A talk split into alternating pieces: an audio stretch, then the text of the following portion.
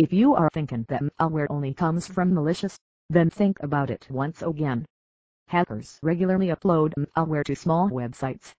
They don't distribute their usual way of doing things, but basically they target those websites which are poorly protected and secured from any malicious reason.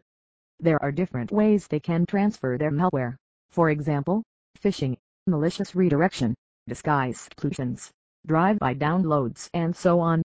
A well-known misunderstanding is that hacking is tied in with ruining a page, yet programmers don't generally need you to realize that your site is being hacked. They need to be left to their own particular gadgets and wreckage about with your site as subtly as possible.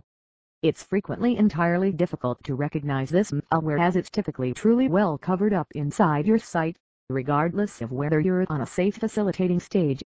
Besides all these things, there is an easy way through which you can identify if there is any malware present in your PC or not, and that is none other than Google 3 Malware Checker. Before you do anything, it's worth rapidly checking with Google in the event that they have distinguished any issues with your site. You can do this utilizing Google Site Checker, which is a free administration. It utilizes their protected perusing innovation to check whether your site is conceivably perilous to visit. Let's know more about malware scanning and how to scan site for malware. Malware scanning. Different tools are also there which can help you in checking malware presence which run manually. These scanning tools will provide you a malware checking report. Not only this, it will also give you a key signs of malware through which you can easily detect the malware and you will be aware about the same. You can set an automatic monitoring function after checking the presence of malware in your system. From this, what you can do: either you can remove the malware or you can be alert and can't set some function to remove the malware automatically. Some WordPress plugins are also there which are free to use.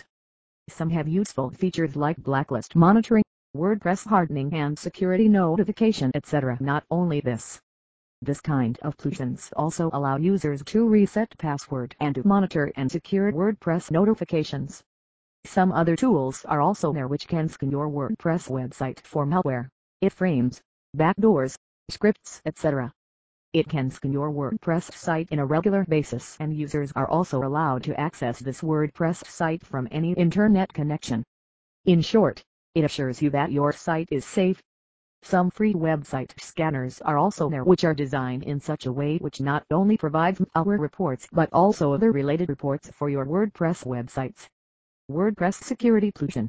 If your site keeps running on WordPress, then use the best security plugin which provides proper protection against backdoors, malware and rootkit scanning. It can likewise check any modules and media records that have been transferred to your site too.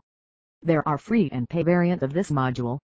The free form will examine your site every week. In the event that you need to check all the more as often as possible, you can go for the pay form.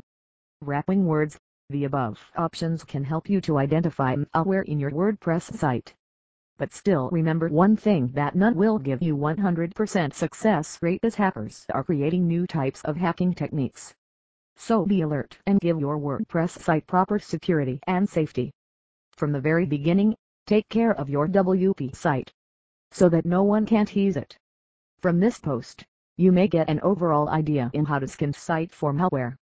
If you found it helpful, share it with your friends and let them know about the same. Thank you for reading my post, and don't forget to share your thoughts with us.